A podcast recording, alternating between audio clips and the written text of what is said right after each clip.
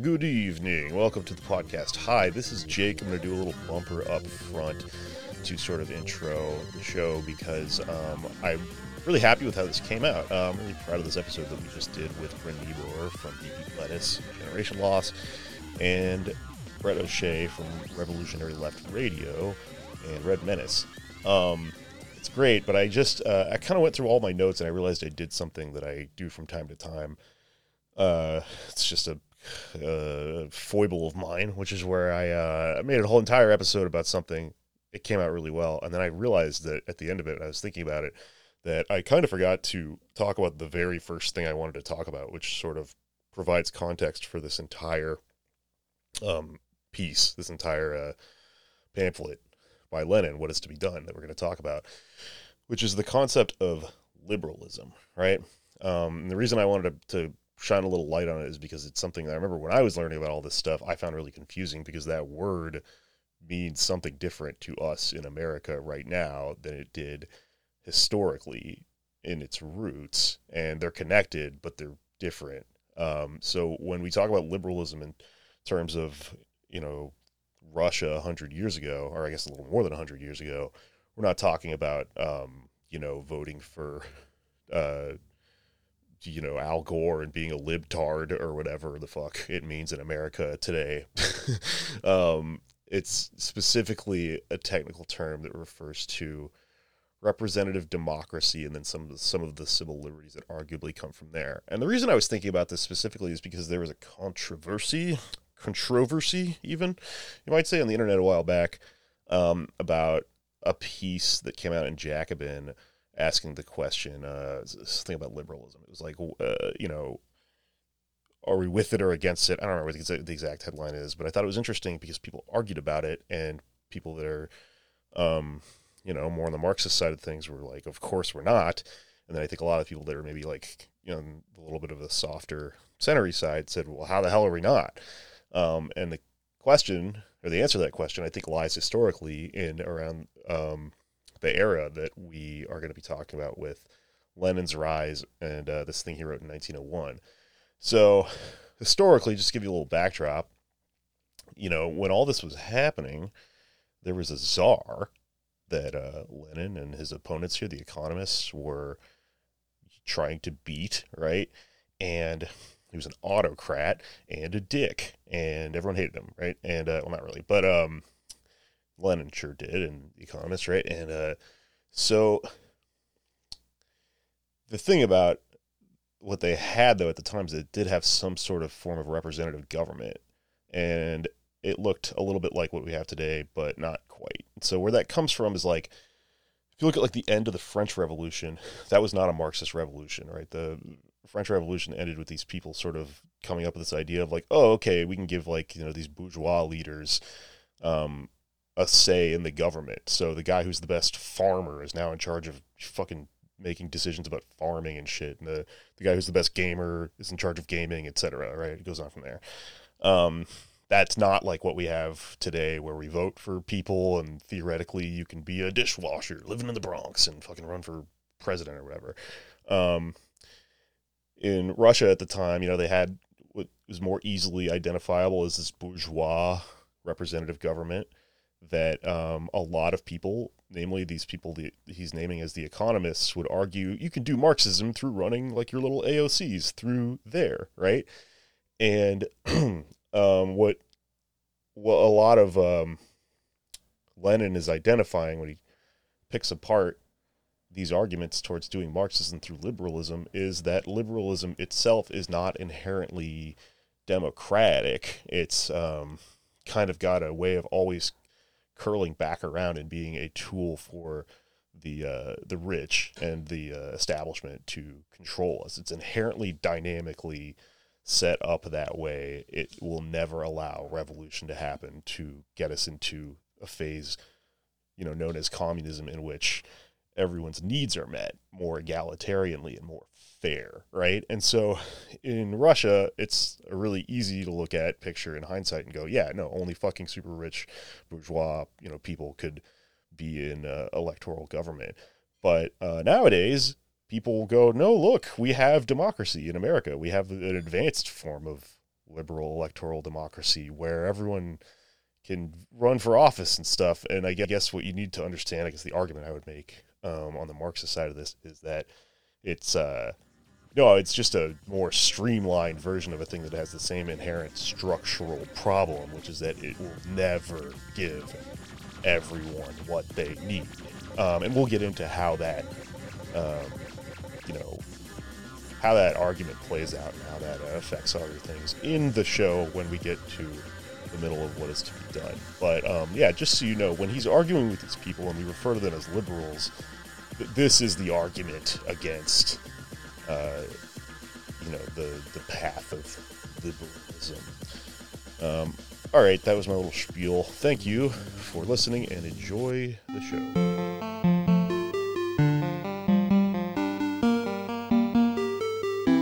into positions of hopelessness and helplessness. The government gives them the drugs, builds bigger prisons, passes a three strike law, and then wants us to sing God bless America.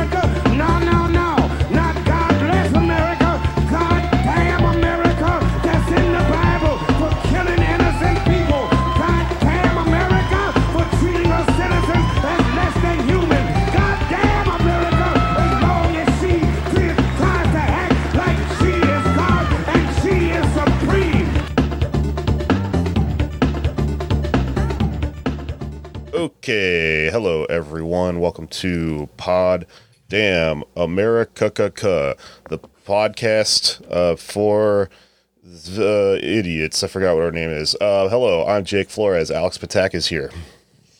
Hey everybody, uh, let let's do a show. Anders Lee is here. Tom Radley here. Um, and joining us, uh, we have two special guests this week from Beep Beep Lettuce, Bryn Niebauer, Hello. and from Rev Left Radio, Breht O'Shea. Welcome to the show. Hello, happy to be here. Happy to have both of you to help us talk about this uh, specific piece of theory we're going to get into today. It's a theory episode, so depending on which one of our fans you are, you're either really happy or you're really mad at us, or you're gonna be mad at us afterwards because we're talking about a thing that's going to piss you off. But We're uh, all revisionists. but uh, but we wouldn't be the show we are if we didn't just hammer right into that shit. So uh, yell at me on Twitter. I don't care. Um, I wanted to talk this week. I think it's actually Alex brought it up eh, about the uh, the pamphlet that Lenin wrote called "What Is to Be Done." Which came out in 1901. Uh, came out. I said it like it was a fucking album. Um, When did this drop, Jake? yeah, new It pamphlet was dropped. the. It, you had to refresh the podcast feed a few times, but eventually, 1901. It was it was on there. Yeah. supposed to be 1900, but some they had some tech issues. yeah, yeah. Yeah, got pushed back. It starts with Lenin saying, "Sorry, the pamphlet's late. Uh, please don't unsubscribe." um, but obviously, when we talk about theory, right, from a fucking hundred something years ago, uh, the point of it is to glean some sort of, uh, you know, some sort of parallel, right? And uh, things are happening in the world. A lot of people don't understand what's happening in the world right now. Um, and you know, history. What is the phrase? It doesn't uh, uh, echo, but it rhymes, right? Yeah. Well, maybe George Lucas. if you don't understand what's happening in the world right now, listen, right? And you might hear history rhyming its ass off like a fucking rapper, all right? Like a like a Seussical the musical. Yeah. It's yeah, yeah. It's a the history is the Grinch. Let's just bring it back to the Grinch. Yeah. Um so, yeah, uh, I that's the, basically the premise. Uh, I wanted to read this anyway. Somebody brought it up. I thought, hey, this is all perfect. Um, uh, Bryn and uh, Breht, I know, are you know pretty smart when it comes to Lenin. Um, so I figured we kind of walk through it, and you guys could help us kind of understand it in regards to what was happening back then and how that relates to what's going on today. So, please, uh, you know, um, Bryn, I guess, uh, why don't you start with what maybe that all kind of makes you think about? Uh, okay. Uh, yeah. I mean, I, gosh, it seems you know as we enter the twenties, um, we've got a lot of things going on where we had a big sort of movement in the imperial core towards uh, you know, social democracy uh, and, and a big push that failed with Bernie Sanders.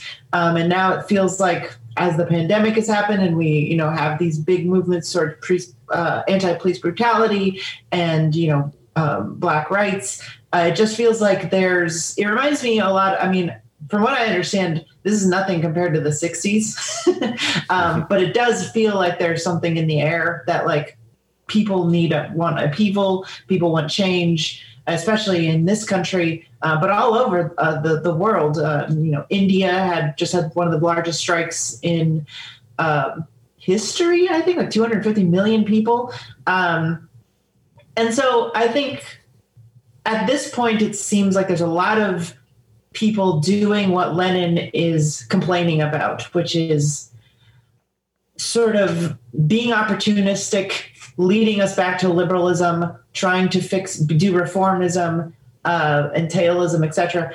Uh, and it seems really relevant to figure out well, what are we supposed to do? Because I think a lot of people forget to really ask that question uh, and just say, well, we have to do something. So let's use the structures that are here.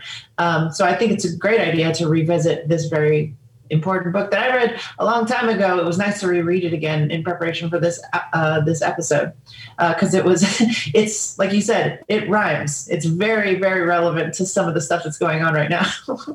Totally. Right. Um, when I pitched the idea for this, I admittedly had not read the book yet, but I just thought the title was a really great uh, title.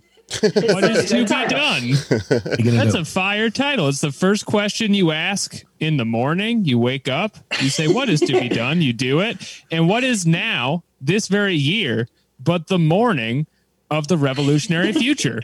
Well, it's the first year of a decade, you know, there's that.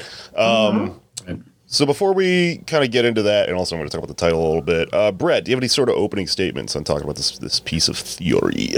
Sure. Yeah. Actually, just to echo a lot of, of what uh, Bryn was laying down on the table, we, we're living in a time where, you know, we have a, a, huge wave of reaction, but we also have an awakening, especially among younger people, especially among, you know, people who were previously liberals, a leftward shift as the center falls out of, out of American politics.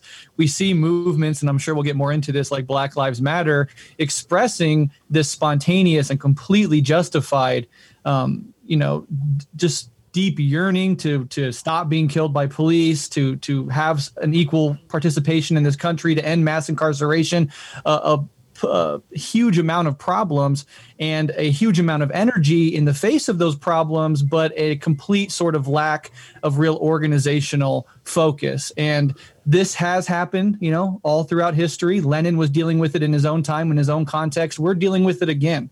Um, what makes this a little different is a couple variables. One, we have climate change, right? Is putting a sort of limit on how much time we actually have to get our shit together.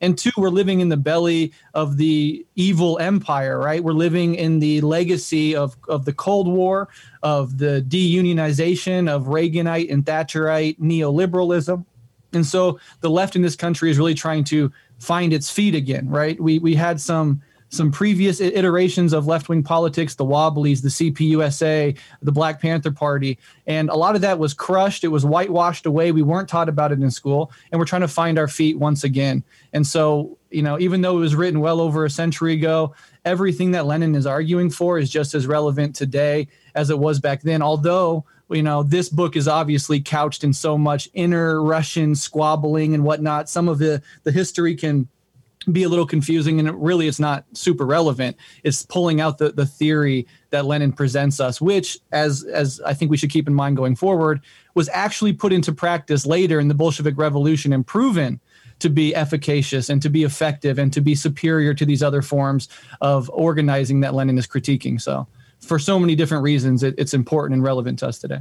Right. The fact that uh, it was actually proven true is what makes this extremely relevant because uh, this is something that's written during a period of a bunch of people kind of arguing with each other. And if someone else had won, their paper may have been something that uh, we would be talking about right now. Uh, but this obviously sort of solidifies the concept of, uh, you know, scientific socialism or whatever. It's repeatable, right? It's provable. Um, It's a diet that works. Yeah, as I as I read this again, it it just especially the first chapter where he's sort of just like dunking on other people and being like, "This is you're wrong for these reasons and you're wrong for these reasons." It really felt like reading someone's like Medium posts or Twitter thread and just being like, "Well, this guy is actually really right because he went on to like actually do the revolution." And I think whoever that is, you're still going to look back at their Twitter posts and be like, "Yeah, I guess they were right." this really does feel like a post because first of all it's technically a pamphlet and then you start It's reading it and you're like this is like a book. This is literally like when you're watching someone post on facebook and you're like you're writing a novel. Like you just are going off about one concept because it's not like a sure. it's one thing that's 100 pages but um How many more times do you have to hit the read more button? to get to the end of what is to be done? yeah if you were friends with lenin he would definitely be one of those guys where you're like oh jesus another one um, That's all you talk about, man. But It let's- is. It's look- all he talks about. let's talk a little bit about the horse, the historical context uh, of him writing this. So, uh, bec- because you know, when if you do sit down to read this, like if you're listening to this and you go, "I want to read this," it will be kind of dense and opaque because you'll have there's a lot of vocabulary you'll have to look up and you go, "Who the fuck are the economists? Who are who's Plek- who's Plekhanov? Who's fucking uh, what's the Zemstva and all this shit?" Um, and that's not really important. Like if you want, if I would suggest to anyone that really wants to take a to get their head around this, if you don't have that context, a really quick-ish way to do that is to probably listen to Mike Duncan's Revolutions series on the Russian Revolution because he does provide a lot of context and explain who all these specific factions are and stuff. But really, if you just want to get the point of it, it's the details are, you know, the the trees and the forest is the fucking ideology, right? So, um, not entirely important. We can decode a little bit, but uh, just to kind of put some context to it. So, 1901, uh, I think, and I'm probably getting this blurry because I'm a student, I'm new, I don't know what the fuck I'm talking about. Yell at me or whatever. Um, that's why I have experts here, right? But um, it seems to me that what's going on, the reason that there's these different factions of Marxist thinkers, as um, so Lenin had Lenin's, you know, obviously um, a radical Marxist and is what is defined at this moment and in this paper as a uh, social democrat. That doesn't mean the same thing as what it means now in like Europe or whatever, like a fucking sock dem, you know. Um, means he's more of a revolutionary Marxist, um, and he's been like in and out of uh, Siberia for uh, you know for being Lenin. Um, and I think the way this sort of plays out is that he gets back, and there's been a there's been a like a a tendency of Marxism, or at least one that's sort of masquerading as Marxism, that's sort of gaining a lot of steam and a lot of confidence in people, known as economism, which is essentially the it's it's one that um, proposes that there's a you know an electoral path for Marxist reform, and that also um, trade unionism is this big is is the thing that we should all focus on, and they sort of limit their revolutionary theory to the trade unions and the idea that these like just, uh, union uh, what do you call them secretaries will rise out of it and sort of become the representatives of unions and then they'll affect things from there on. But they have a lot of interesting ideas that he breaks down. We'll get to a lot of them involve um, sort of you know just letting this sort of stuff happen spontaneously and not um, really organizing a party to you know form a cohesive revolutionary push against the czar Right. He basically, I mean, I, I, from what I understand, it seems like, and Breht, tell me if I'm wrong about this. Economist is kind of he's like being a dick. Um, because he he's basically calling people who are like, oh, these people just want 15 bucks an hour. These people just want like better wages. These people just want like reforms. And so he's calling them economists and sort of a, I don't know if it was necessarily something they called themselves, but it was sort of a, um, he was basically saying you guys are being reformists you're not actually trying to change people's relationship to the means of production you're not trying to make a dictatorship of the proletariat you're just trying to like make people's lives slightly better under capital or you know liberalism or whatever it kind of was at the time uh, so Yeah, in, in a lot of ways, as you're saying, he's basically calling them reductionist, right? You're reducing Yeah. A full critique of all society down to just its economic components. You're reducing socialism to the mere sort of you know bargaining over wages and the employee versus boss relationship and he, and he wants to zoom out and say our critique of capitalism goes well beyond just that relationship right it's a critique of the political it's a critique of the cultural the historical and we have to have theoretical coherency guiding this movement. Um, and that's another arena of struggle that we have to operate on, which economists or trade unionists or whatever would like to push aside and say, no, we actually don't have to focus that much on theory and theoretical guidance. Just let the masses do their thing and, and we'll jump in and really not lead them, but be absorbed by them. Right. And I think mm. that's uh, yeah. that's what he's, he's really calling them reductionists and opportunists and a bunch of other things, but that's what they are. so he notices this split in thinking, which sort of later on will uh, become Bolshevikism and Menshevikism. Um, and he decides to write was what is essentially like a diss track. This entire thing is just a dressing down, a fucking yeah. roast of, you know, what we can sort of understand as like liberals who are presenting themselves as like we're you know we're also marxist this is also marxism which mm-hmm. was marxism was being interpreted a lot of different ways at the time and a lot of people were dragging it further and further to the center. So he sort of lays this down to go you know once and for all let's examine this. Let's figure out what's you know what's the difference here between these two things and let's like sort of you know put this to rest like not do this or make it an ideological mm-hmm. case for actually the way he thinks that things should be done. Um, and then you know something that's very funny about it is that he names it after this novel that he liked. So the reason yeah. it's called that is uh, because there was this novel called what is to be done that his generation of radical marxists all like read when they were teenagers. Does anyone know like more about this? I've never read the book or anything know. I, I only found out about that sort of researching this. I never heard that it was named after like a a little thing he liked. It's about like a well, bunch of disaffected youth, like punk kids or something. But, yeah, oh, it's. I was reading a little bit about it. Yeah, it's um Chernevsky or something like that, who uh, I historians have described as a populist, quote unquote.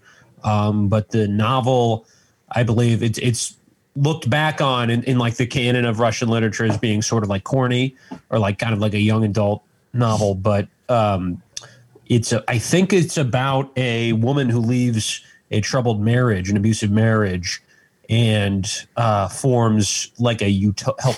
She becomes part of a utopian community. So it's sort of like the planting the seed a little bit of the Soviet, which which comes you know into existence later on. So that and it was a very influential novel, um, despite its literary qualities or whatever. Um, the one comparison I've seen from historians is Uncle Tom's Cabin in the U.S. as sort of like a social novel that like activated people to fight um, slavery at the time. Um, but I guess I love I, that because it also means that the if the parallel is complete, there will soon be a hit podcast or album drop named Uncle Tom's Cabin. We're all going to be listening to and be like, you have to really hear what Uncle Tom's Cabin to get it. Maybe, yeah. yeah. Well, I, I'm I'm trying to think of like what the modern parallel would be. Like some, I think like Avatar, maybe you know, like some yeah, action movie or but something yeah. that has like a germ of revolutionary zeal to it that inspires like a generation to it, the Matrix. It would maybe. be funny if Bernie Sanders just wrote like a fucking manifesto and it was called like "The Girl with the Dragon Tattoo" or something. I remember he had that book. He had a book that came out that was like, "Where do we go from here?" And I was like, "That's a total lift from what is to be done." Like he For definitely sure. did that intentionally. Mm-hmm. and, and, that, that work of, of literary fiction arose out of these previous decades of Russian agitation, Russian anarchism, Russian terrorism. I mean, Lenin's older brother was put to death by the czar for a sort of conspiratorial anarcho-terrorist plot against against the ruling elite. So that book comes. He's in some ways he's attaching his his current sort of ideas and, and struggles to this previous several generations of Russian struggle and like this this slow clarifying of ideas and, and strategies to, to move forward with. So it's all connected in that way. Yeah. Very cool. Oh, it's very artistic. It's cool.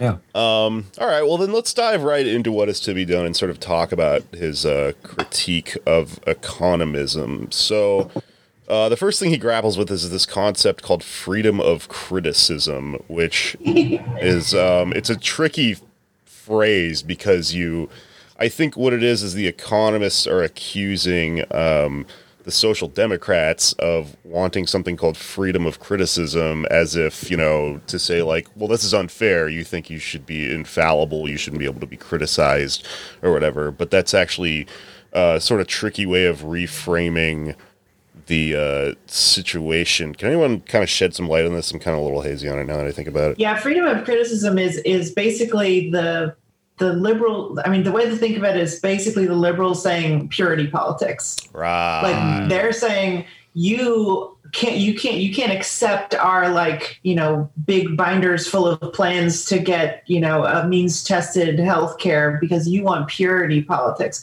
basically saying like let us we're, we, we're free to criticize you. Um, and you're being like no that's not what marxism is. That's not what communism is. And they're like well we what if we say it is? And so he's being like that doesn't make any sense. And sort of it, it's funny because I was thinking a lot about how we get sort of in the muck, even now, about things like purity politics, things like black pilled, and all these like dumb words that like are just clear, obvious, like obfuscations of like liberals trying to take revolutionary potential away from people and like get basically moving the goalposts all the time. And this is exactly he spends like a good fourth of this book just being explaining to people why that's stupid and why that's not revolutionary it's counter-revolutionary um, but obviously to us we've never heard that phrase and we don't care.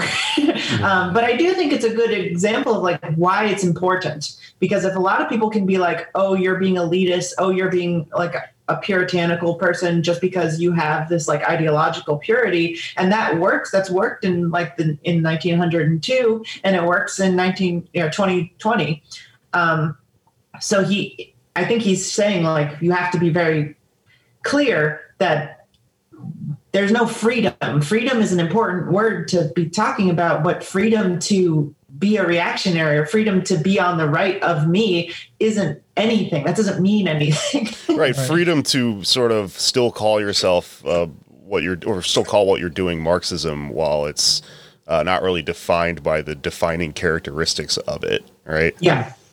And yeah, it's really, and another way to think about this is in the face of Marxist ideological coherency, there's this group of people, right? These rad libs, if you will, whatever you want to call them today, these opportunists. And they're saying, you know, yeah, you Marxists are too dogmatic. And under the guise, the Trojan horse of freedom of criticism, they're trying to usher in a bunch of liberal, eclectic ideas that actually dilute Marxism and therefore hinder the ability for this, this working class movement to progress and, and make actual material means. It's all under like, it's my free speech to stand up in the middle of the meeting and just say whatever whatever dumb shit comes to my mind, you know? yeah. And Lenin is like, no, no, no, let's be principled. Let's think through. We have to have theoretical coherency if we want to make any advancements whatsoever. And so, you know, fuck your freedom of speech. Let's actually, let's do this, you know?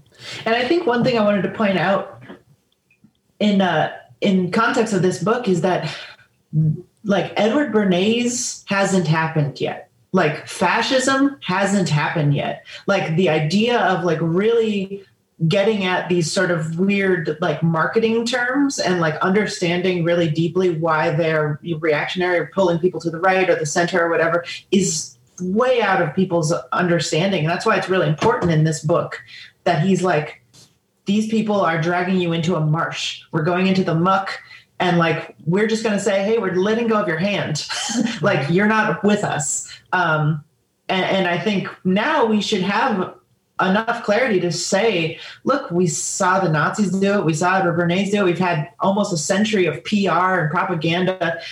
You have to recognize when someone is just using terms to take away, uh, you know, your focus. Yeah, kind of like a few years ago when reactionaries were all about free speech, right? It was mm-hmm. very clearly not free speech. Like you don't want communists coming on CNN and giving our views. It was it was a Trojan horse for them to to get through their reactionary politics, not have yeah. any accountability for the the crazy dumb shit that they were saying. So it's it's similar to that, you know, but inside yeah. a left wing party. Yeah, there's right. like an obviation there. This also kind of reminds me of when uh, like Bernie ran in the primary, and there were just like they just like packed the field around him to sort of create this idea that like um, you know, this implication that uh, what Andrew Yang is doing and what Elizabeth Warren doing is doing are all you know these various um, gradients that are like on a scale Yeah. similar to what he's doing. Progressivism. Yeah, and that would be defended as like, no, it's a, cr- just a criticism of what he's doing, but it's a you know fundamentally different.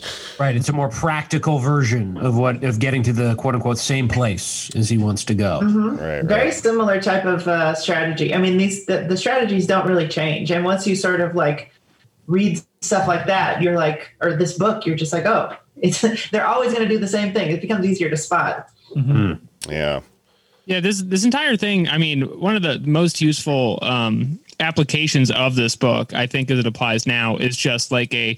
You could also just rename it like "How to Deal with Liberals," because they are going to be around forever until you've destroyed capitalism. Liberalism. Didn't Ann Coulter write a book that was like liberalism is a mental disorder or something like that? Michael, Michael Savage wrote that. Michael Savage, and that's another Lenin uh, work as well about uh, oh, left communism. I think is an infantile disorder. I think Yeah. that I don't think that was a coincidence either. wow. Um, let's move on a little bit and talk about uh, another thing that he identifies called tailism. I think there's a lot to sort of pick apart here. Yeah.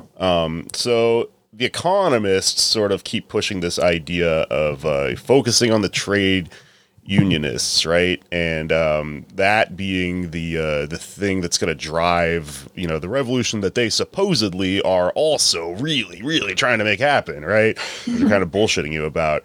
Um, and uh, they talk a lot about spontaneity. I guess we should sort of like lump in these two concepts, and because that's going to kind of overlap with a lot of things that um, he's criticizing here. Uh, there's this big economist concept that um, the the workers and the trade unionists will spontaneously sort of activate themselves, and it's uh, you know it, it- it's not good. It's not to be done to. Uh, to try to agitate them from at the outside, right? What you have to do is follow their lead. Um, and Lenin's going to argue with this a lot and take a more active approach and sort of point out how um, you know that doesn't really work and how it's very condescending. Um, and you know you're not actually you're also not really like um, condescending to workers when you in the intelligentsia come and like offer a plan to sort of synthesize with them. Um, you know it's it's a, it's a everyone's in it together when you do that. But the way the economists are describing it uh, makes it sound like you know you're this like outside agitator, right? Um, and for that reason, the the the Leninist approach would be you know not to lead them, but to to work with them. And the economist approach is this thing where you're like, no, you drag behind and you follow where they go. Um, I don't know. Let's talk a little bit about that. Yeah, there's there's two things that I would start off by saying, drawing parallels to today's political situation. One is um, these these folks are, are looking at Lenin and, and his comrades and, and basically making the authoritarian argument, right? Like by by advocating for a vanguard party, you are these authoritarian elites who want to take over organic workers' movements and lead them or bend them to your own will. And instead of that, what we want is just to simply, you know, let them do their own thing, and then we can maybe assist, jump in. And what it, what Lenin says is you actually end up falling behind them, right? And then the other thing is this condescension claim where they're saying, you know, you, you know, to the, to the Leninists, if you will, the- although that term's not around yet, you know, you're being con- condescending, and Lenin flips that around. He's like, actually, you are with all this. It's, it's kind of like today how we hear people say like workers can't read theory, right? We have these big debates on Yeah. Twitter. it's classist. Yeah, it's classist. You're being condescending, and Lenin's flipping that around. Like you're actually not giving working people enough fucking credit. And in fact, a, a vanguard party would allow us to to focus on educating people, bringing them up, you know, and, and educating them with theory while also being informed by their day to day struggles and, and their political uh, imagination. So it's it's stuff that we still see today with with the Occupy movement, for example, right? You can look at Occupy and see that's a spontaneous movement, and it was very inherently suspicious because it came out of anarchist circles. It was very suspicious of not only leadership but of any sort of vertical decision making whatsoever. And what you ended up with is this consensus decision making where a bunch of strangers in a room are snapping their fingers to give you know support or to take it away from any given plan. And what happens is that movement as a whole is unable to make coherent demands, unable to coordinate their activities from coast to coast, and eventually is utterly crushed by the state, co-opted and then crushed by the state outright. And and Lenin is trying to prevent those things from happening to, to their movement at that time. This is Right, an and that- important concept philosophically too, uh, just in that the entire value of Marxist analysis is that it gives you a guide um, of wh- where your role is in society, and if you if you are genuinely pushing for socialist revolution and a transformation of society, you're doing it as a worker. So to support and try to guide other workers and tell them, you know, uh, the things you've been learning uh, that should be forwarding their interests is not elitism. It's it's just helping move the party forward. Shout out to as a worker. yeah, out to shout out Sean. Sean. Yeah. uh, professional trade unionist. uh, but no, I think I think that's really important, uh, and and you absolutely are continually seeing this today. And I think it's um, it is a similar uh, strategy to divide the working class from between elites, like people trying to say like people who went to college or people who have had time or an ability to educate themselves, um, whether through you know bourgeois whatever means or just sitting down and educating themselves. Those people are now in a different class according to these uh, you know these these people who are trying to argue. Um, but that's not true at all. And I think there's absolute, Lenin says here, that there's absolute value in people who have had the time and the privilege to do that, helping their fellow workers Totally. to organize. Um, and that's why I find it really, I find it really insane how much we see this today. Uh, how much we see like, well, you you can't educate the workers. That's classes Right. um, that that feels to me like the most kind of cop shit.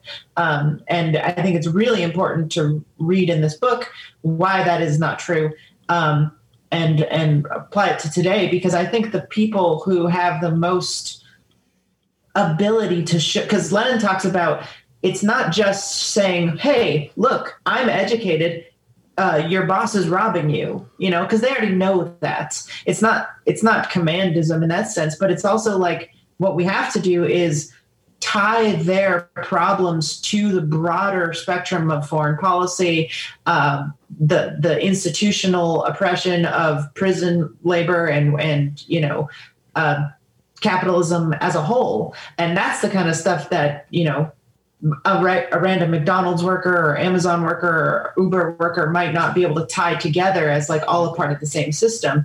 And that's people who have had the opportunity to read things like this and think about it. It's our it's our you know their jobs to to educate them on that. It's right i think that argument has so much um, prestige today because the there's kind of a dearth of working class um, party education political education you know whereas other points in history it was much more common for there to be uh, reading groups of, of working people discussing you know things like lenin uh, and that is still happening today. There are a lot of uh, self-educated people obviously some of us are um, but the conception for a lot of people is you know if you learned all this stuff about history and theory then you're you know either uh, rich or a, a debt peon to some some university.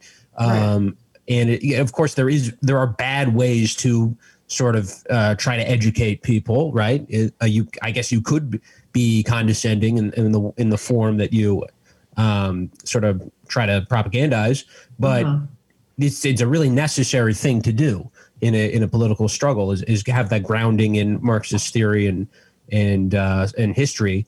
Um, and you know that's that's the only way to do it. And yeah, this idea that people are aren't capable of of learning it is just selling people short. It's it's just not wanting to confront the necessity of of education. And So- I think it's just such a such a sleight of hand trick to imply that people who have read books are now elite. like, Well, there's like a lot of dumb people that have read books. Quite a few. yeah, they're not elite. Like people, like that basically includes everyone because we just read. Everyone here has read this book, and so we're all elitists Shit. now. And it's like that. It has not. It completely removes like a, a an economic uh, structure from the concept of elites. Like we are not billionaires. Right. None of us have elitism. We are just people who read a book. Yeah. There are some O- shades of often- gray here.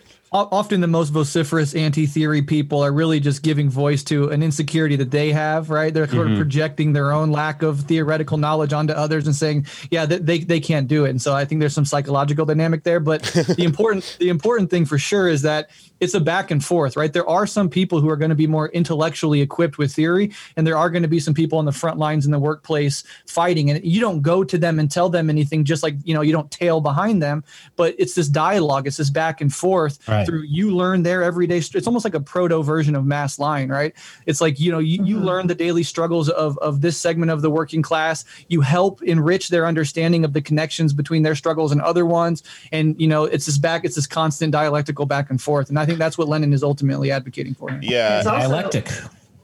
Go ahead. Go ahead, Bryn. Oh, and it's uh, it's also uh, so the the um, sorry the argument is so uh, individualist, right? Because they're talking about like, oh, this one person is going to walk up to a group of workers and then tell them all this, and it's like what we're talking about is creating a revolutionary party, and there's going to be roles for vast amounts of people who people who've read and are educated and have like a theoretical foundation, and then people who are are on the floor working or you know driving or whatever the work is now like it's not like they're all part of the same group. Yeah. that's the point. He And also- separating them is anti-revolutionary. He also talks a little bit about how this like division of labor uh, actually cohesively probably has a better shot at getting a greater outcome for everyone involved in the party, as opposed to something like what he describes as like a primitive organization, which is the idea that like you know when you work at a co-op and it's like everyone here is a stripper and also a DJ and you clean the bathroom and it's like Yeah. no, no, no, you have to you need specialists for at least one of those jobs, you know. Um, I, one thing I wanted to say about tailism is a little bit of a hot take. I'm going to preface it that way, I guess, is that um, I think that you might notice, uh, you might identify this in liberals when they sort of talk on behalf of specifically like identity based marginalized groups. There's a lot of like, you know, how dare you speak for them or whatever. Um, Yeah. And that is a coded way of saying, like, how dare you work together with those people, you know? Um, there's uh, a quote, uh, I can't remember who said it, it's going around today or whatever it is about um, this ra- black radical who wrote a book in the 60s and he said that uh, I uh, when you write a book about killing white people they fucking sell it and we write a, bo- a book about uniting with white people to destroy capitalism they Amiri suddenly- Baraka, yeah. there you go yeah um, I also think though that um, when I think some of us on the left talk about um, like anti wokeness and this idea that like you need to um, you're going to alienate working class people if you you know make a an honest argument or a discussion about things that are identity based which is real it's just muddied with all the you know politics of it or whatever um, you're going to alienate these people right and i think to me fucking hot take, and people are going to yell at me. I think it's a little bit of tailism, honestly. This thing where you're like, you know, you can't have a dialogue with uh, working class people about all the isms that make people mad on the internet. But uh, I will leave it at that, and you can tweet at me. um, another Well, yeah, thing. if- Go ahead. If I, I think there's uh, this, I forget who made this um, sort of analogy, but th- so, uh, well, something I like to the way I like to think about it is there's a difference between being uh, two or three steps ahead of public opinion, which is I think where socialists need to be, and like ten steps. You know, like we should be able to have discussions about the society we we want to achieve and where we want to go, but you also have to meet people where where they're at. That doesn't mean you stay where they're at, but that goes back to sort of the the dialectic of of organizing and and understanding people's the framework they've been brought into and challenging it over time in, in certain ways. And uh, I just think it comes down to like like strategy, you know, and, and some people are going to be ahead of others and in, in, as in uh, their immediate understanding of how fucked the system is. And, and I think it in is usually just a case by case thing. I think that's a now lesson. talks- oh, I'm sorry, you go. Oh, go ahead, Alex. Um, okay. Yeah. Uh, I I think that's like the lesson of the year, right? I mean, if you look at all the Black Lives Matter stuff in May and June, um, and all the these spontaneous uprisings that you know happen uh, when you have so much pressure going down in capitalism, they're they have wide support, huge support. Liberals who are capitalists are 100% behind them. And the reason is uh, that they, uh, from a socialist perspective, are doing a better job articulating some of the issues of the society we live in than, um, you know, outright socialist groups are on a propaganda level, which is to say Yeah. that, that the inequalities you're facing on a day to day isn't just that your boss makes more money than you or that your labor is being stolen. It's that it's manifested by murder in the streets. And people understand that and they connect with that. And that gets them interested in the conversation more than explaining like the declining relationship of labor to capital over time you know? Um, and so you have to be able to reach people where they are um, but still be guiding them Right. to get to that second point later sure. it's tricky Yeah, it is tricky because you see all these, uh, you know, sort of professional hack activists come in and guide them in a different direction. Yeah. And it sort of undoes the whole thing. if I, there are at least a hundred Instagram models who are now like careerists from last summer. It's crazy. Well, let's skip ahead a little bit and talk about that because I did want to kind of draw some parallels between, uh, you know, what's going on and what is to be done and the, uh, you know, the conversations around uh, police violence, Black Lives Matter, and um, these, you know, protests. I think there's some legitimate um, criticism of the Black Lives Matter movement from a, like a Marxist Leninist perspective in that you know it is spontaneous. It is definitely what is being described here is you know spontaneous, but that is not necessarily a bad thing. It's just not the entire part of the equation, right? Um, I think there have been some interesting hot takes about how it's um, it's not worker oriented, so it's maybe not moving in the direction of this, you know, vanguard, this party or whatever. But I do think that it's definitely uh, what Alex was talking about, which is um, you know a big sort of uh, watershed of class consciousness. And the missing piece of the equation is to take this movement, in my mind, and then connect it to class consciousness and go look it's not that hard to explain. The police protect capital right? Um, everyone who was involved in these uh, protests could move from there and sort of contextualize. It's not necessarily a lost cause in my mind but this is i'm open for discussion. So if anybody has anything to say about that go right ahead I I think what, what Mao and, and Lenin remind us is that when something fails to live up to a, a full revolutionary potential, it's not the fault of the masses, it's the fault of the, the vanguard elements. Hmm. And so any Marxist Leninist or anybody on that side of things that wants to look at BLM and just critique, critique, critique, well, the reason that that energy is funneled into spontaneity and not into organization is because the vanguard elements of American society haven't created an organization to take that really genuine, spontaneous energy, sharpen its edges, and use it as a spearhead for attack. That's our failure. You know, Yes. that, that's all of our failure. It's not the failure of the people themselves. They're rising up in spontaneous and justified reaction to just continued brutality. And so, yeah, there, there's this tendency to want to stand back and continuously critique when you realize the missing piece of the puzzle is precisely the level of organization that Lenin is advocating here, but it's not the fault of the people who are fed up by that they're getting killed by fucking cops in the street and do whatever they can. It's it's the fault of the left more broadly. And so always shifting that back away from the masses and putting that blame back onto our all of us collectively, right, onto our shoulders, I think is the responsibility of revolutionaries and radicals.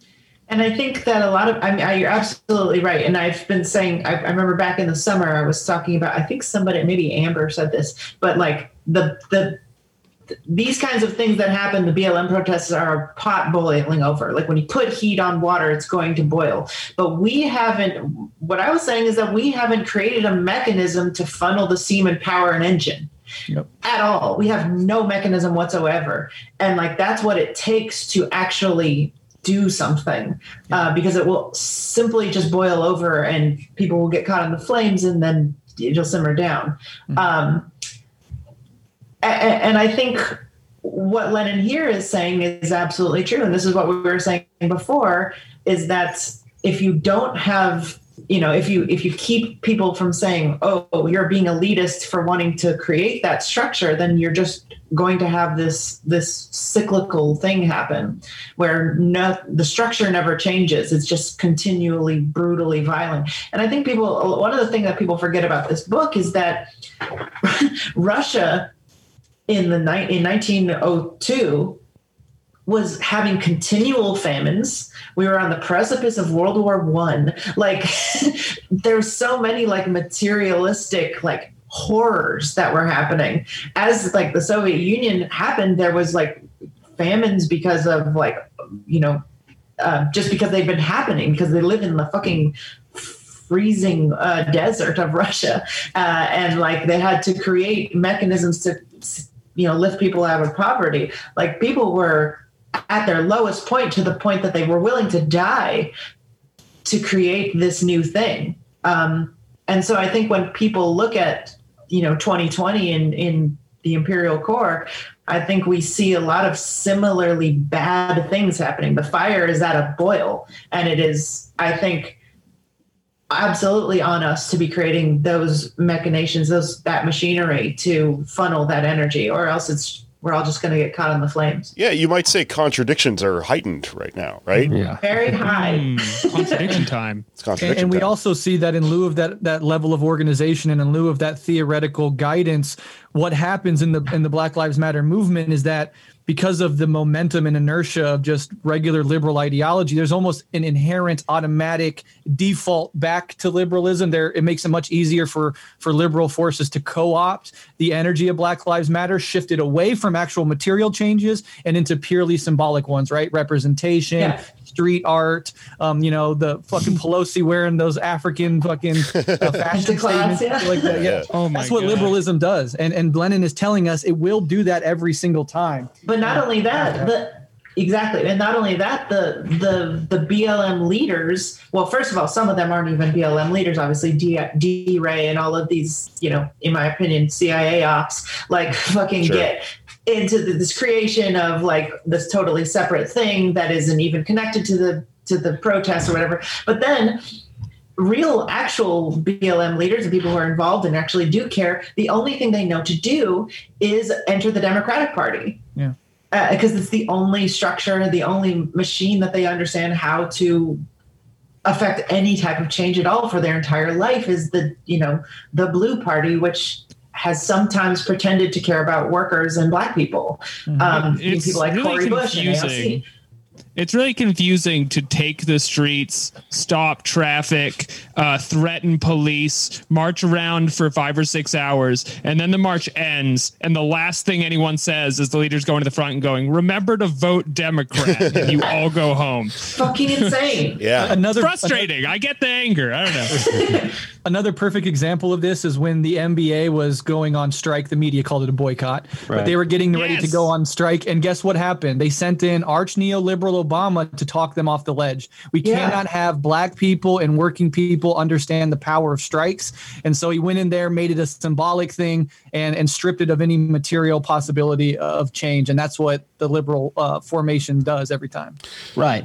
And I think, yeah, the, the if we're just going to like back to the sort of the standing on the sidelines thing, if we're just going to like say like, oh, this is doomed to be a purely representational movement and we don't get involved, then that's going that's going to be what's what happens. You know, it's, it's the job of uh, revolutionaries and Marxists to get involved in the movement on the streets and try to push it in in a uh, material direction.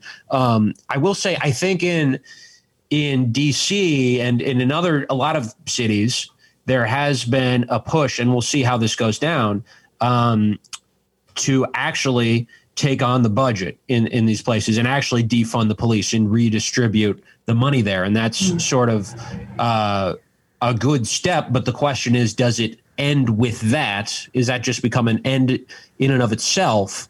Uh, or are we actually grounding the redistrib- redistribution in Marxist theory and in the history of Lenin uh, and actually building towards something greater? Well, that- um, that dovetails pretty nicely with another critique of economism and what is to be done, which is he basically looks at economism as maybe a um, you know a line of a tendency of Marxism that uh, either on purpose or on accident fell into this pitfall known as tactics as plan, right? And you sort of Yeah. see this with like new socialists, I think, a lot, where like you know you're not all the way out of the Plato's cave, and I mean when you understand like the tactics, it's really exciting. But the, um, you might really think that the end all be all of socialism is going on strike or something like that, because they really you know focus a lot on the trade unionism thing in uh, in I guess what the economists were writing about. And um, that also is sort of like a pitfall when we talk about going the electoral route. Um, a lot of liberals will make an argument that like that's that's how you do it, right? And it's like no, this should be in service of this greater vanguard party movement. The only thing that can really uh, possibly you know get the job done here. Um, I guess tactics as planned is interesting to me because um, it's uh, it's it's like something you can kind of get lost in. It's it's like um it's an argument that I the way he sort of describes it, I guess, is that what like when you you reduce everything to just trade unionism and strikes and stuff like that, um, everything is still framed in the framework of you sort of being locked in conflict with your boss, right? So Right. when you win a five dollar pay raise or something, or fucking five cent pay raise or whatever, um, that's good, but you didn't break out of that dynamic, and that Right. should be the end goal, or else this, you're just they're just kicking the can down the road, right? You're playing on a field set up by your enemies. Yeah, totally. Yeah, and and this is interesting. I was just listening to an interview with Boots Riley, who was sort of giving like a breakdown of how what what strikes and picketing and and this kind of tactic used to be about was uh, removing um, the production, right? Like you had to stop working.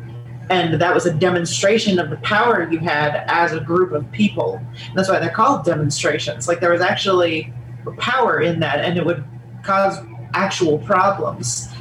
But as like the stratification of the working class happened as the 70s happened and like all of the radical leaders were murdered by the fbi like the concept of picketing just became like let's show that we're angry and it would happen like on a weekend. And nowadays like when you go protest nobody's like taking off work to protest yet generally. Like the one of the big reasons the protests happened this summer is that everyone was like during a pandemic. You know what i mean? And like no everyone's off work. We've got a high level of unemployment in america. And so that's but like it's not actually hurting anybody's bottom line for you to go out in the street generally. Dude, once those Like cops the start dancing plan. with you, they've reframed the entire fucking thing. you Yes, but but that's exactly my point. Is that if there's if you're just out in the street, how are you hurting anybody? Like how are you hurting the the the money flow? How are you fucking with their money? And if you're not doing that, you're just play pretending kind of you know what i mean and it's like i understand that people are angry and want to do something and that's good but if you're not doing anything it's just it's just tactics as the plan you know Yeah. And we should also understand that powerless. there's been a long, century long reaction specifically against even just trade unionism because they realized it was a leverage point for people to actually, as you say, demonstrate their power. With McCarthyism and stuff, we saw the stripping away of radical leadership from unions. And then with the rise of neoliberalism, Reagan and Thatcher, we saw the decimation of unions as and so that it really this long strategic assembling of one of the main levers of power for any oppressed people to fight back. And that's no accident. We find ourselves in the middle of the street with nothing to to stop, you know, no real power to to exert. That's how exactly how they wanted it. Yeah, that Exactly. tactic was actually even too much, so they just took it away. And now we're still sort Mm-hmm. of talking a tactics as planned thing with like, oh, you run another AOC or whatever. You know, that's fine as a tactic, right? But it's not the plan. Yeah, and and and that that kind of stuff saps energy too. Like people, you know, lots of people we know, and, and some of us, you know, like spend a lot of time canvassing for Democrats, and like. I mean, throughout my whole life, you know, in 2008, I was like, well, I guess the best thing to do is vote for Obama and get people to vote for Obama. And like that kind of, no matter how SOCDEM or whatever the candidate is, it's a lot of time supporting a party that hates you. um, Yeah. I yeah, I mean, I would push back on that a little bit. Maybe we'll get to this later on, but I think like the uh, people, I think a lot of times the broader left is very quick to dismiss DSA because of the the party question. Um, but there is, I think, a lot of interesting dynamics that are happening there that are sort of brushed over because of that. I mean, it's I, people will sometimes tiptoe around this uh, about electoralism, but that, I think we should be honest. That is a big part of the strategy, and and most of the candidates endorsed by DSA are using uh, the Democratic line, but that's in service of uh, building a a party that um, is, I guess, not legally a party, but has its independent uh, financing and, and organization from from the Democratic Party. Uh, I think like in the context of of today, um, a really good way, and and you know, the, so many of our uh, so much of our ability to really form revolutionary organization and party has been has been uh, crushed by the ruling class. But I think a, a way to sort of uh, establish um, confidence within with the working class and with with uh, the socialist movement is to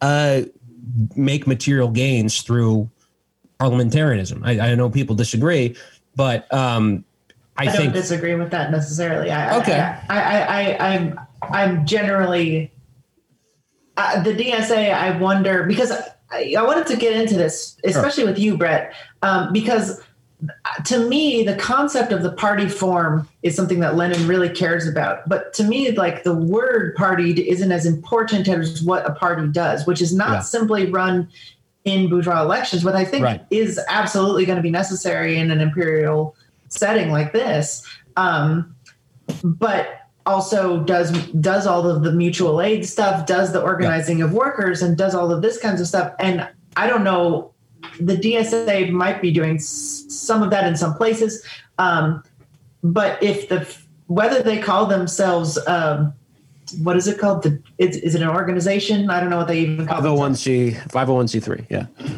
It's the Yeah. world's first strand type game. Well, that, that's think- what I was going to say, though, because the I I think that what differ, differentiates DSA from like Justice Democrats or something like that is that to them, really reforming the Democratic Party, getting more progressive Democrats, is an end in and of itself.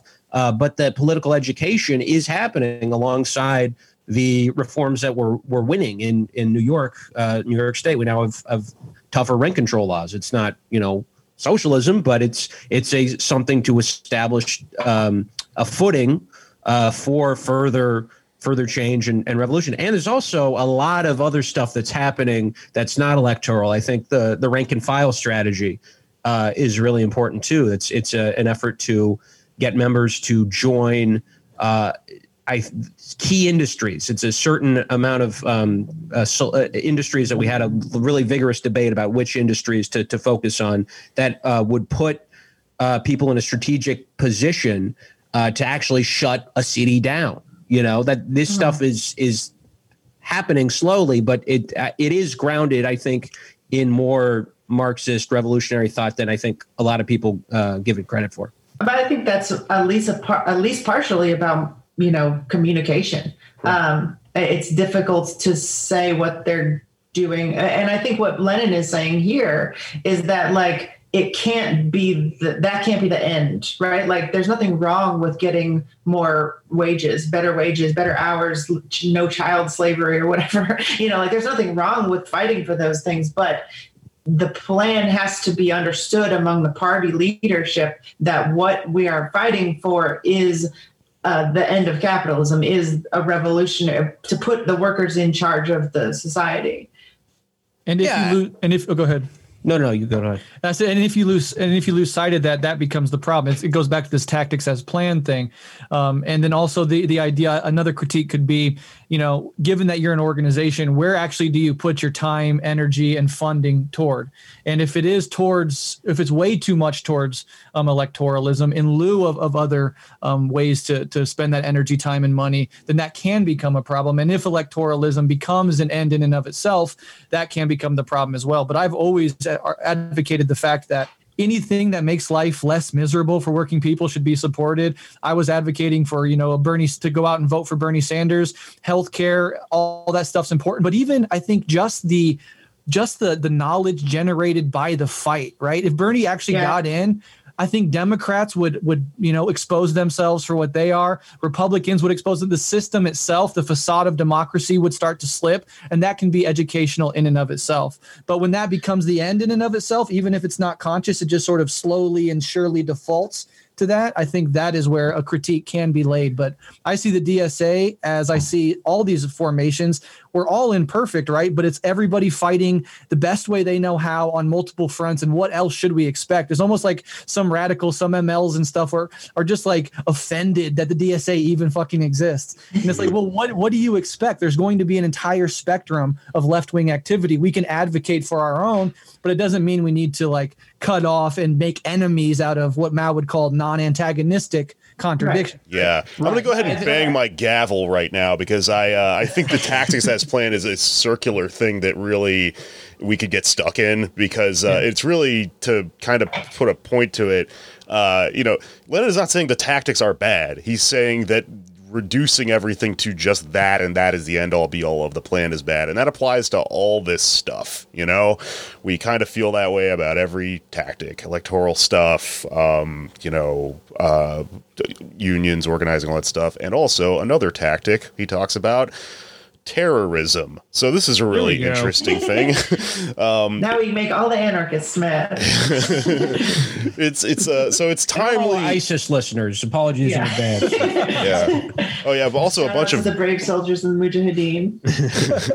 a bunch of alerts just went off, and the fucking Homeland Security guy uh, yeah. computer that listens to this. Like, oh, shit. um, so terrorism is interesting. Uh, it's timely for when he writes what is to be done because he's coming off the heels of the era when you would throw big bowling ball bombs at czars and dukes and stuff, yeah. and it wouldn't, uh, you know, it would kill them, but it wouldn't uh, maybe bring on the revolution. And so he's sort of under he's talking about the the limit to that and how it's uh, it's a spontaneous act, right? It's something that someone just gets fucking fed up enough and they go, oh, I'm gonna just do it, right? And then they go and do it, and it has this backlash that um, kind of keeps the organizing from from occurring. Uh, that's the critique here. Is that it actually works against the ultimate party plan, right? Um, and it's also, I mean, it's timely for uh, you know our time because uh, they burned a fucking police station down, right? And so. a lot of people might look at Black Lives Matter and the, the protests and the riots and stuff like that as like having the same uh, shortcoming. The you know oh the, the big thing that you hear a lot, honestly, or at least I've heard a lot, is like that is going to turn people off, and so it can't happen this way. And then the person will either go you know down the liberal road and say so you have to vote, or they'll go down a different like left road and say you only can organize.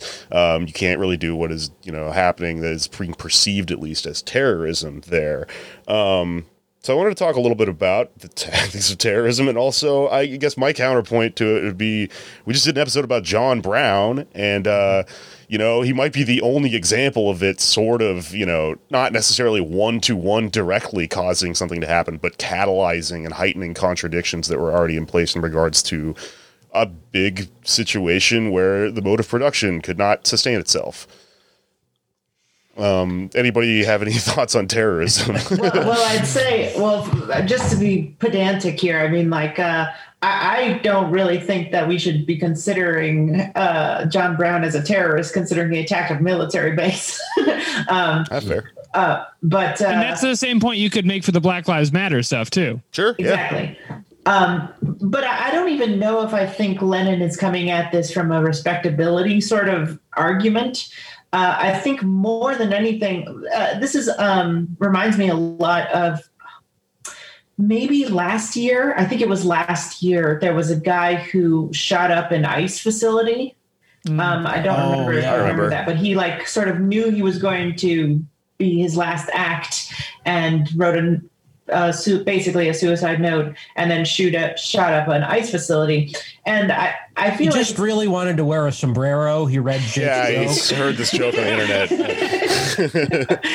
he was like, if I make it through this, yeah. I'm going to call myself Speedy Gonzales. Uh, but uh, no, I think that um, I, I don't. It, at the time, my feeling was uh, in a sort of like in the spirit of Leninism is that sure, man, that's cool. I'm glad you know I feel your pain, and, and but it's not that I think it's bad for the movement because no one is going to be like, well, I guess ICE is good now that somebody shot up ICE, uh, but that it doesn't really do anything.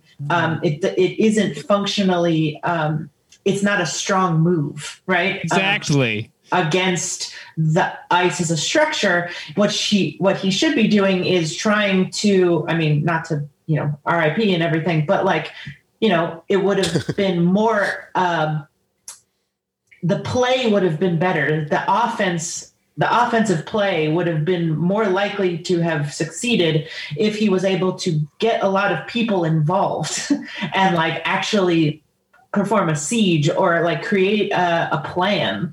Um, and I think what Lenin is saying is that if you have a party that says, okay, we don't want ICE to exist, what we're going to do is have a series of attacks on these levels and we've all decided that this is the best play then you can you know have a plan of attack that might actually function to to strike a blow against them yeah. rather than this sort of show of violence that that results in basically an inconvenience for them yeah it's it's the, the ineffectiveness that lenin is critiquing mm-hmm. the thing about terrorism right now um, is purely a question of efficacy because it's not that it's not happening. There has been no one more active in the uh, in terms of uh, American domestic terrorism today than the right. How right. many like mass shooters have popped up because they yeah. read like a 4chan blog, and what did they accomplish? Exactly. There's a huge pushback on it. You're not really um, you're not really attacking the structures you need to attack. You're just kind of getting anger out. But the same thing too is that it's very appealing to the capitalist brain because it, yeah. you don't have to do any organizing. You just need a lot of hustle. It's very cathartic. And so, like, you know? if you read about stuff that pisses you off, it's the first thing you want to do. Like, I'll go there and I'll blow them up, but you won't get anything done. So, yeah. I don't know. You have to go send some emails it's it's an it's an act of, of cathartic sort of desperation in lieu of any other levers to pull. And um, my my co-host on Red Menace, Alyson, pointed out the uh, Earth Liberation Front and the Animal right. Liberation Front from the '90s. You know, they yeah. did these basically. I mean, you could you could dispute whether it's terrorist or not. I don't. I mean, I think the American government is a terrorist organization, but. Right leaving that question aside, what ultimately happened was, I mean, big agriculture didn't slow down. Animals weren't stopped being slaughtered. Uh, climate change didn't cease, but those people that took part in it threw their lives away. They're still in prison, right? So, yeah. what efficacy did it have? Lenin's older brother, right, did this exact thing. He engaged in terrorist, lost uh, in terrorism against, I mean, out of desperation and well intention against a you know, objectively brutal regime and paid for it with his life without advancing the ball for his class and for for oppressed people. But there is an element of of propaganda of the deed, and I think that would be a, a defense that somebody on the maybe like the the more insurrectionary anarchist side might say. And you can look at somebody like uh like Chris Dorner, right? Um, mm. oh yeah, he, he, went off, and and on one level, he, he, certainly went off. Yeah. Um, now it didn't change anything, right? I mean, the the LAPD is still oh, it was just fucking cool. garbage. But it did it. But the question becomes: Was it in, was it inspiring? Did it did it put seeds of new ideas in other people's heads? Did it uh, uh, enlarge your critique of policing in America? Those questions are sort of on the table. I'm sure for some people it did. I think all of us look at him with a little bit of admiration, right? Whether sure, or not yeah. we're willing to admit it or not. I would argue he birthed uh, some very cool Xavier cool. Johnson. I was going to say that again. And Micah Xavier Johnson. Yeah, uh, like in Chris, Dallas. Chris Dorner yeah. birthed a lot of really cool memes. That's something cool that came out of that. And that's that's sort of my argument against that is that it's a little bit fuzzy and idealist, and it's like, okay, yes, propaganda exists, but does it really shatter through and especially nowadays where every other day is a new you know discourse on twitter and the news may or may not cover anything. I don't know if even literal murder is going to shoot through uh, like michael Brownell happened. There was this whole argument of like this you know patriot prayer killing and then they the cops just straight up murdered him and was he an asset or not or whatever. Like who cares? It doesn't actually matter. It doesn't change anything. There's no propaganda. Nothing happened. It didn't change anybody's mind. So it's like, does it sh- does it break through our consciousness? Not anymore. Maybe in Lenin's time, there was like some argument that like, you know, put planting a bomb at the White House would have like caused everyone up to panic. But now it's sort of just like, well, whatever. I don't know. It doesn't affect me personally. And I don't think you're going to get people to like pay attention or like change their mind or really Yeah. much of anything at this point. Another thing about terrorism is that you can only do it once, you know? so yeah. uh, this, this is where I become kind of a little bit of uh, sympathetic to a fucking, uh, you know, uh, Woody Guthrie, this guitar kills fascists sort of thing. It's like, you probably get the same amount playing a song. Why don't you just do that a hundred times, you know? Yeah. I mean, I do think he's right in in general, but there are like some exceptions where it, it I've I've like felt the consciousness change. I mean, this particular Sure. thing I've been involved in has wasn't uh, I think anything that would be described as terrorism. But I remember when Eric Garner, uh, when his his killer was um, got off, there's all this movement in the streets in New York City, and all these people who showed up to protest, and you could just feel people discovering um, in real time the power that we choose to give the police and actually taking a street, taking a bridge.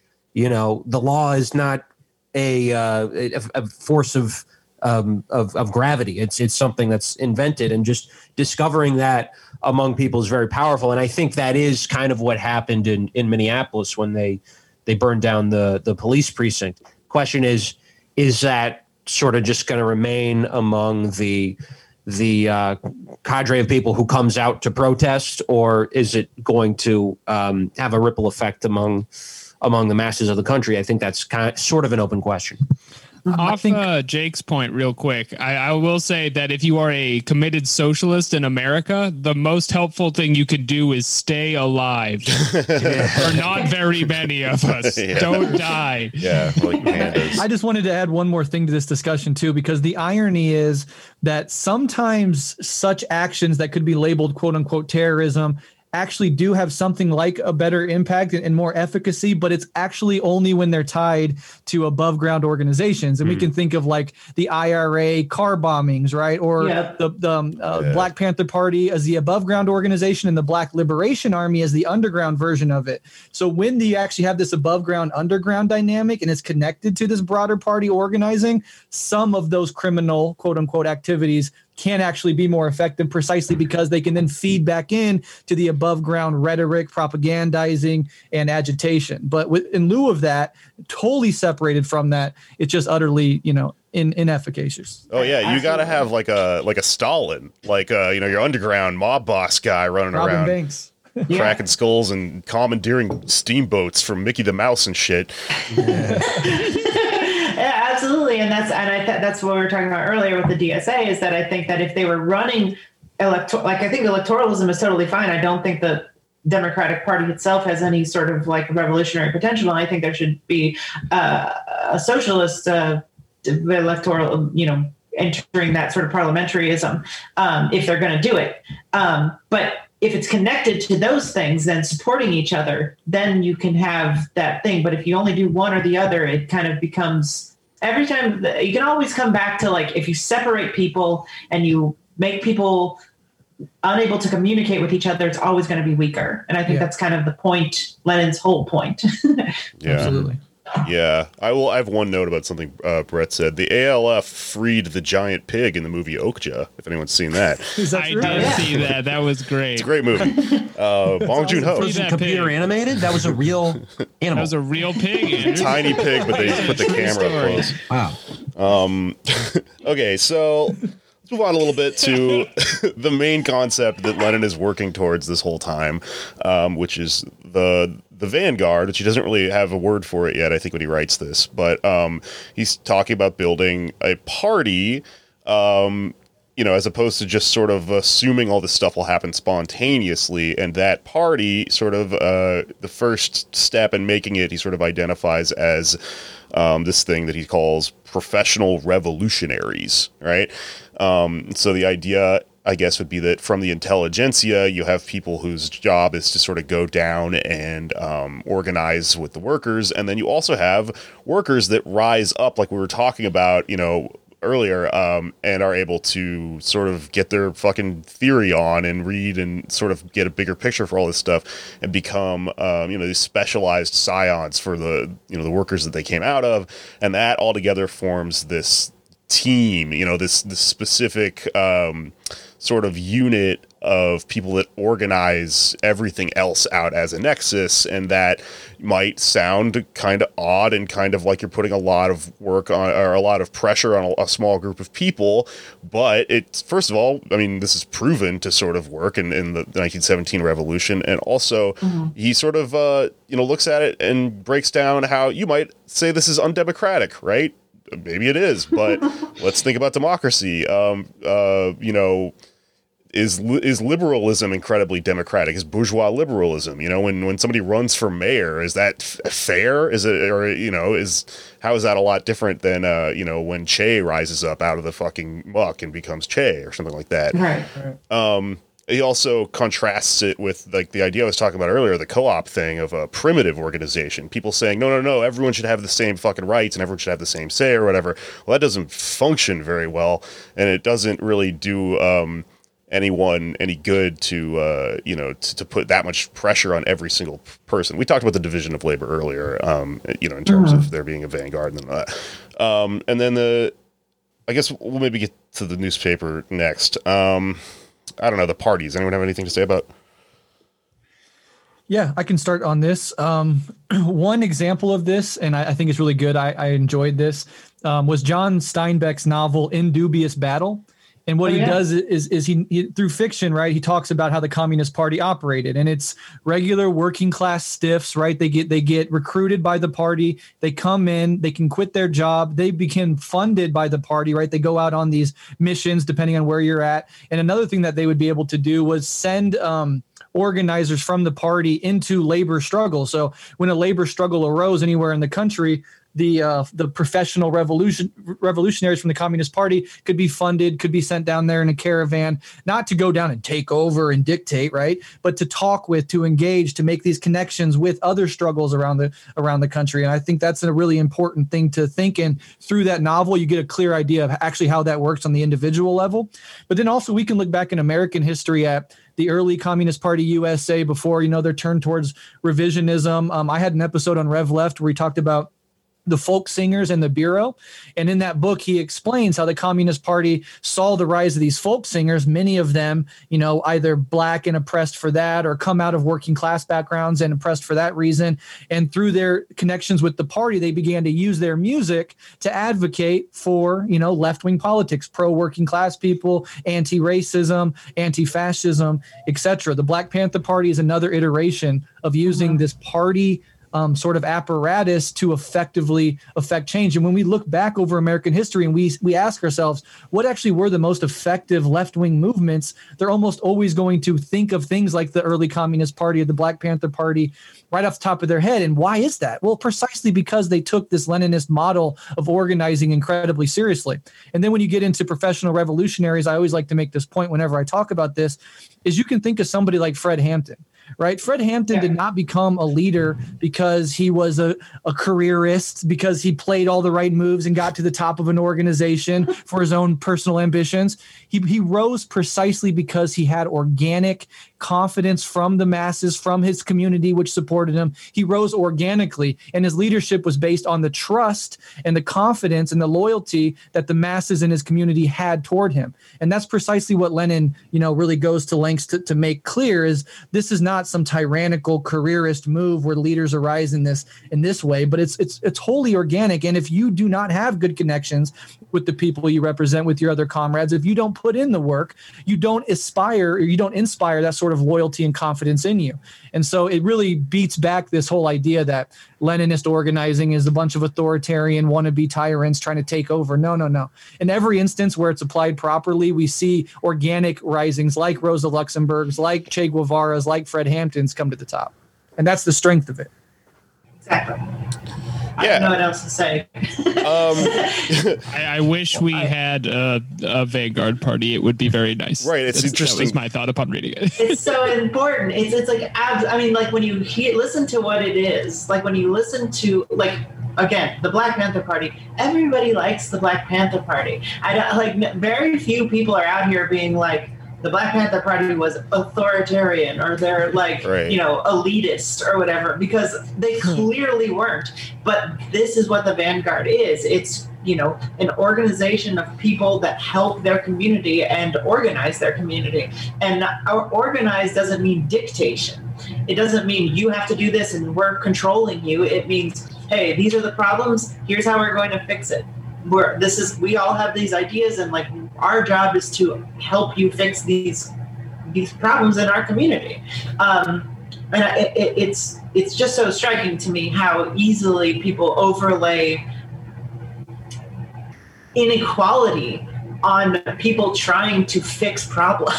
Yeah. uh, Yeah. I, I don't know. It's it's bizarre. well, something that I find kind of interesting about this is that um, the professional revolutionary or the vanguard, right? It, kind of capitalists in the West in the Cold War and stuff like that often accuse communism of being this thing that turns people into homogenous automatons, worker ants, or something like that. But this is literally arguing like against that. It's saying no, it doesn't make mm-hmm. any sense. We're not going to indoctrinate every single person with the entire fucking thing. We're going to raise class consciousness, which is like a certain level of that. But actually, you know, you only really like you you have specialization the same way we have in the professional thing in capitalism. Professional is like a really odd term to put on this. It kind of sounds like he's saying like we need PMC Stalin or something like that. But uh, because just just because of our Twitter brains and shit like that. Um, it is you know uh, specialist is maybe a better word for it. But I mean that that is something that you know regardless of probably um, government uh, you know tendency fucking whatever system you want to go with, it's probably innate to like human nature. We as communities notice, oh, one of our guys is really good at math. We should fucking, you know, have him help us with this other thing. And one somebody mm-hmm. else is really good at, you know, whatever. Yeah. Alex knows a lot of it. people organize uh, almost naturally. Like they're like, oh, that guy's really good at fixing the road, or that guy's really good at doing my bills, or whatever. You should be in charge of accounting. Like nobody wants to do accounting. That guy loves accounting. Let him do it. Like they're the it, it, it's a very simple idea that we all sort of arrive at when we are organized. Uh, that shouldn't. If if you hear somebody sort of uh, saying that this is somehow anti-democratic, uh, I would just suggest not listening to them. Well, I- I think the reason, part of the reason this sort of uh, perception has arisen, I think, since Lenin um, passed on, is has to do with there. There have been uh, quote unquote democratic centralist groups on the left that haven't really uh, done. You know, as as Breht was saying, they did not actually apply uh, what he suggested um, correctly, and and they have been sort of um, cultish, to use, you know, there's certain Trotskyist groups, for instance, that that have Oh, yeah. descended into into cults and have been like minor, you know, tyrannies of of you know ten people. Um, but the answer to that is not to become as, as what a lot of the modern left has, and I think this is a problem too. Totally horizontalist, where you you don't have any uh, decision making capability and, and no like coherent program. I I, I think Right. there's got to be like a a uh, medium between the two. Uh, and I think one of the greatest successes of of anti-communism and ideology was convincing so many people, even on the left, that any form of organization or leadership is inherently authoritarian, right? And then you look at the enemies that we're facing: imperialism, fascism, capitalism itself. This is a highly organized, you know, disciplined, militant, funded, willing to use violence organization. And then they go around the world and they say, yeah, but communists, when they do it, that's authoritarian and that's scary. And leftists actually buy into it. Hmm. And so you have this, this suspicion on the left, particularly on the American left, where we're taught libertarianism and liberalism our entire lives, individualism, of any sort of, of effective organization and leadership and it, it hinders our movements so entirely. And it's like if you look at your enemy and you want to take them on what do they have? Well they have organization. Like i said they have the discipline they have the funding. Well don't we need to match that in order to meet them? Or can we defeat that by eschewing leadership, eschewing organization, insisting that the 17 year old who comes into our meeting has every bit as much to say as a Fred Hampton who's been organizing for 20 years, right? Yeah. These are things that kill the left. And the fact that the left buys into it is a success of anti communist ideology. The 17 year old is like, we're going to lower the drinking age. It's like the only issue. I do think we should do that though. It's important to do. Yeah, it is funny. I, everybody has this like when when you're 17, that's the most important issue in the world, and then Yeah. Don't we, forget. need, we need to democratize girlfriends. We need to have that discourse for five five Yeah. months. Y'all aren't ready for that conversation. Another aspect of this uh, that I think is maybe more specific to Lenin's time is that um, he was in a secret organization. So, how democratic is it going to be? It might be you might elect leaders within a secret organization, but it's only. I mean, you're. uh, The goal is to be working on behalf of people that are outside of the organization, right? So, if, functionally, it doesn't really make any sense to try to apply like this sort of liberal bourgeois democratic process to it. What you have to do is really probably cultivate the actual organic democracy that's going to come out of just like working together with people or whatever. And that's, you know, maybe a little controversial. Hey. God, Uh, yeah. But you know, lots of people. I mean, that's the thing. It's like you can't like Robert's rules. Like everybody clap if you want Stalin to rob a bank. Like just- he's gonna do it. Everyone snap and use his Everyone, yeah, Don't pronouns. clap. Stalin hates that. Oh. That's a really good argument for things being secret. Do not broadcast shit. Deal with it inside. So the thing that he kind of rounds out on and uh, you know culminates all this with is the newspaper, which I haven't even, we haven't even talked about, but his newspaper was called Iskra, that means the spark, um, and he was beefing with a few other newspapers in this, uh, you know, in this It was to attract smokers. yeah. um, so one thing that he sort of talks about is uh, really specific to the time, but it's kind of interesting, which is that he's arguing that there needs to be a national newspaper, not a bunch of little syndicalized individual local newspapers, because at the time the newspaper was the medium of transferring information. So it's really important that this thing be kind of standardized. And he goes into all how, like, you know, when you have a local newspaper, it only comes out twice a year, and then no one reads it and all this shit, and you're gonna make Jacobin and all this fucking crap. And uh, he also argues that this newspaper as like an organizing tool will give birth to this party he's talking about not the other way around which is something that the economists sort of argue is that like no you just start a party and then the party makes a newspaper right? This um, is the thing that podcasters hate to talk about. Oh, yeah it's really boring because because I do think that like what Lenin is saying, and I think you're right, is that what Lenin is saying is that the information and the structure has to inform. We have to have everybody sort of on the same page so that as a party is formed, it is of like the ideals of what we're talking about.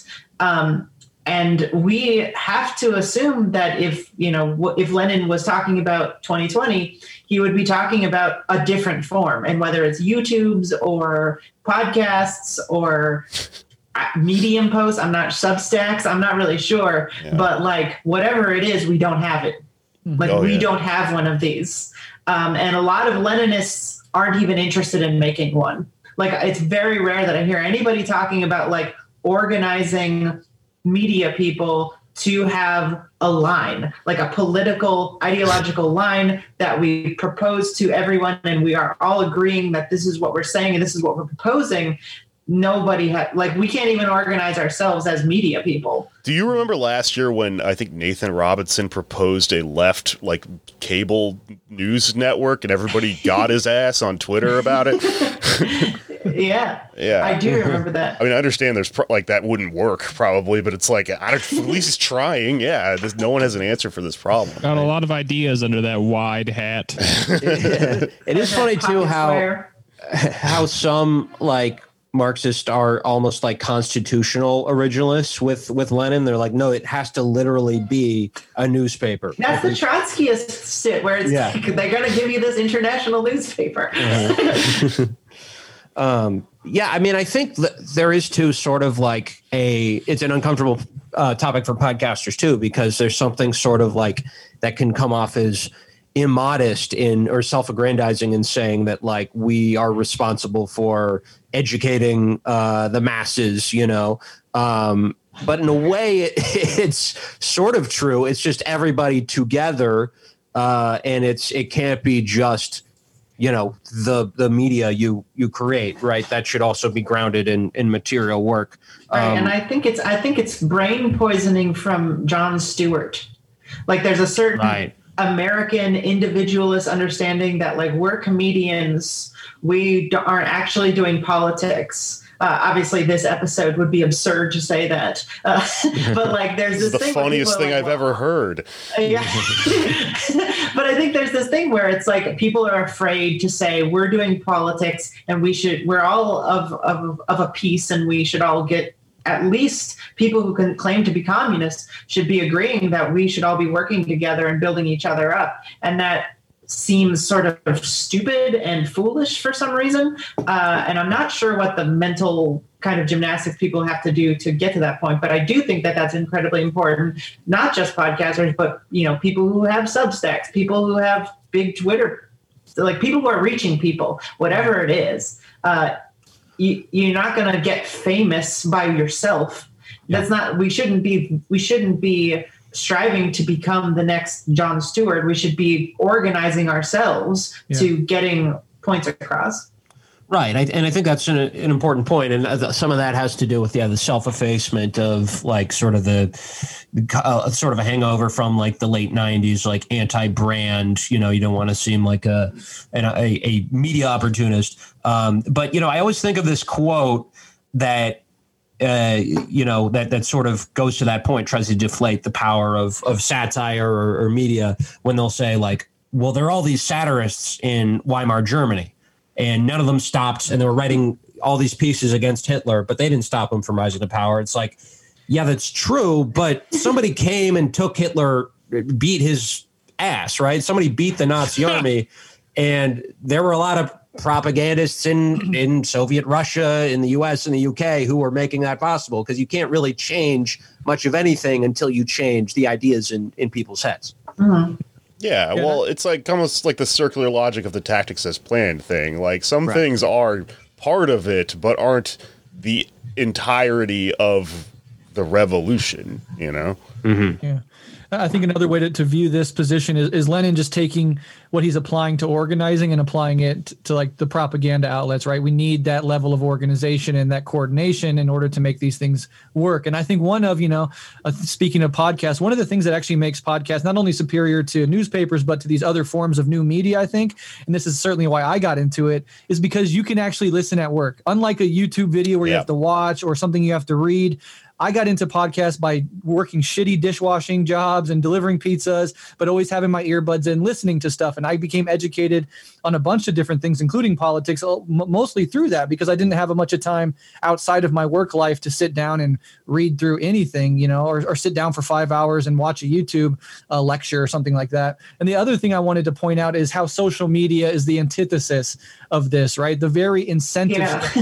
algorithms inherent in social media um, work against any sort of coherence, any sort of coordinating. It, it shatters epistemologies, creates little epistemological silos that we sit in. You can't break out, you can't reach people outside of those already existing echo chambers.